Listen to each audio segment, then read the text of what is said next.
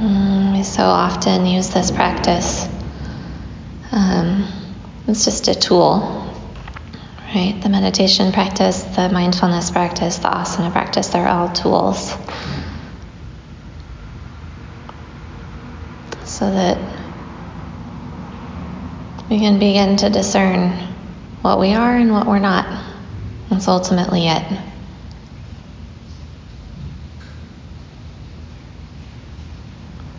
And so then the inquiry becomes how can I touch in on my essence? Right, the part of me that is spacious and expansive and connected to the whole, to something larger than myself.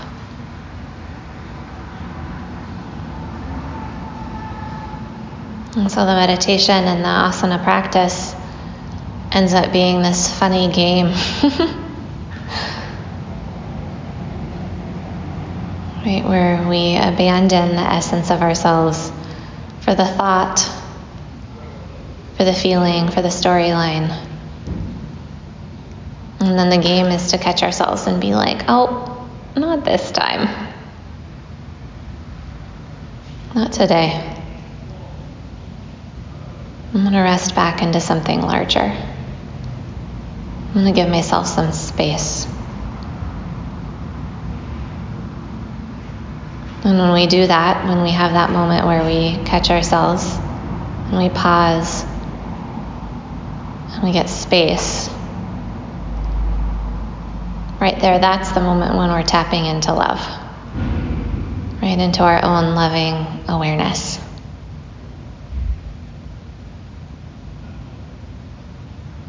And it requires a lot of self honesty, like a real willingness to pull the blinders back and to see ourselves clearly. To be able to withstand that. And we show up and we do it again and we do it again, and more and more it gets intertwined into the very way in which we live our lives. So that we begin to meet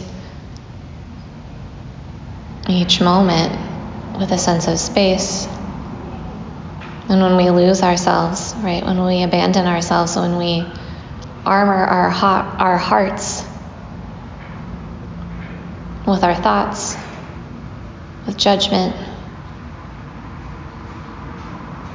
we're much more likely to catch ourselves. And to notice when the armoring is happening, when the forgetting who we are is happening, when we start to think that we're that thought, that we're that feeling. And then we come back to essence to tap in to that river of love that is available to us at any moment, to that space.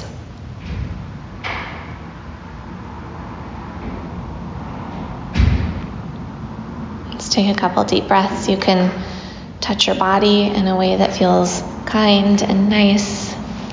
You can just let your hands rest in your lap if you're feeling peaceful.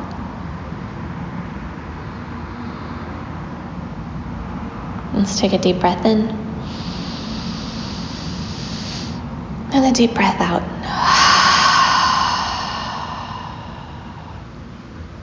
Deep breath in.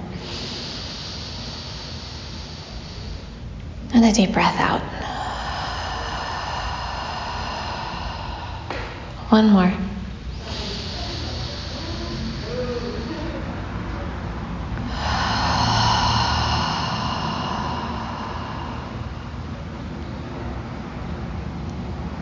Good. Just noticing, giving a little scan, noticing if anything shifted from just pausing and being with yourself, listening to the Dharma, listening to your breath. And sometimes it's a yes, sometimes it's a firm no. just remembering there's no right answers here, that it's just about the witnessing, about the noticing, about training our awareness again and again towards the present moment. Over and over. Because it's at that present moment where that vastness is available to us. It's only here.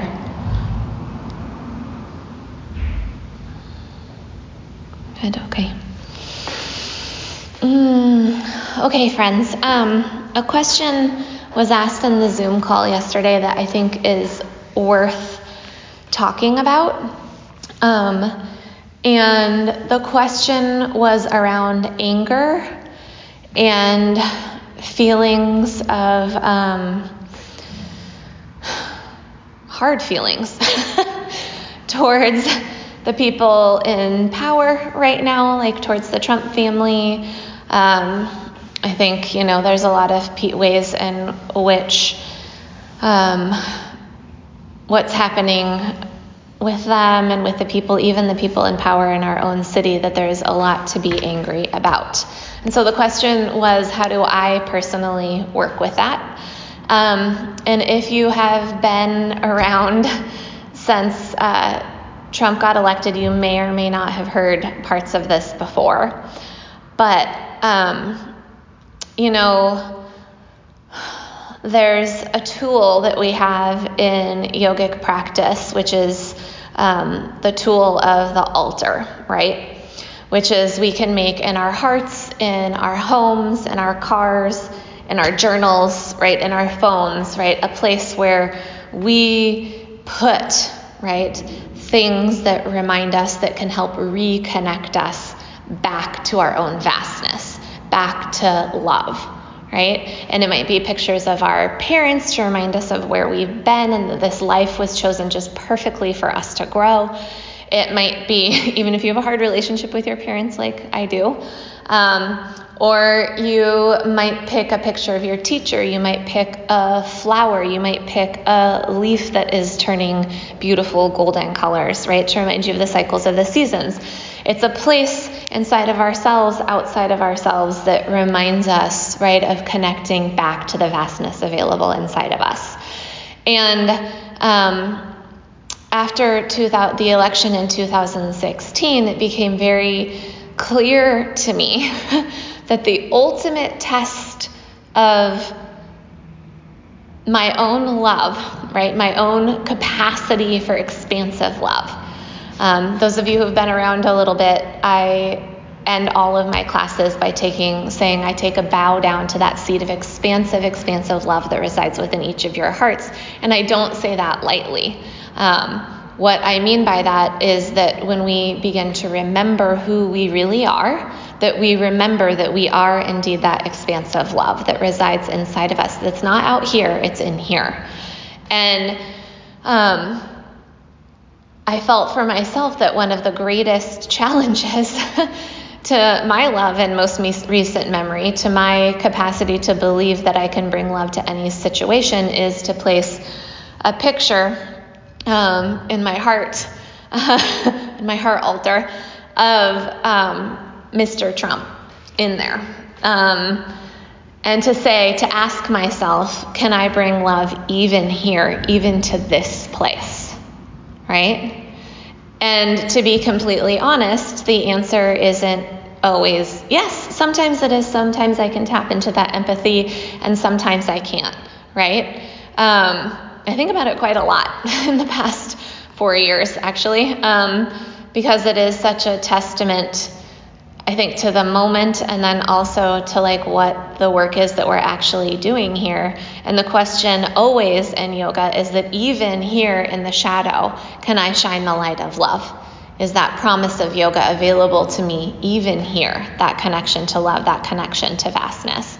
And sometimes you can feel it and sometimes you can't right? So that's the first thing. That's kind of like big spiritual life goals, right? Would be able to be in that consistent flow of love when um, thinking about to connect back to that vastness, right? The purpose of the altar, um, even when thinking about the shadow that shows up in our life. Um, and that's big picture, right? But then there's smaller. Um, not smaller picture, I would say more personal picture is the right word to use, where we have our own anger, right? And what comes up for us. And anger for many of us, many of us, is where we tend to abandon ourselves, right? Where we begin to actually other ourselves.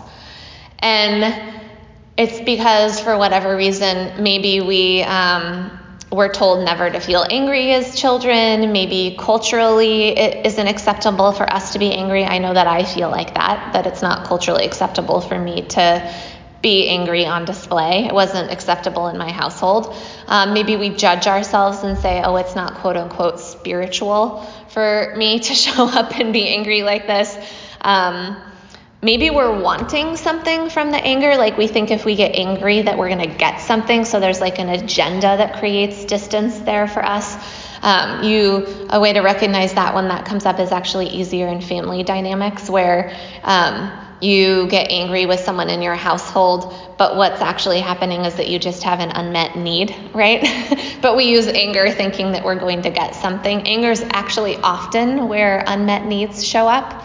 Um, so when we get angry, if we want to like create a little bit of buffer, which we're going to talk about, um, so that we have some spaciousness, like anger is, there's no, oh, this is my one, I have so many one wishes. This is one of my one wishes for all of you is that we can all begin to understand that there is nothing wrong or bad about any of the feelings, any of the experiences, any of the phenomena that arise in this human experience, right?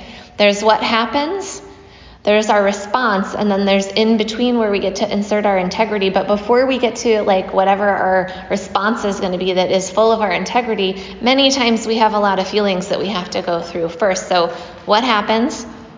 Our initial like feelings about it, a little buffer, and then how we get to respond like adults, right? And responding from our wounded place, like we talked about yesterday, would be responding from way over here. Um, so, many times anger becomes a place where we abandon ourselves. So we think that we're wrong or bad.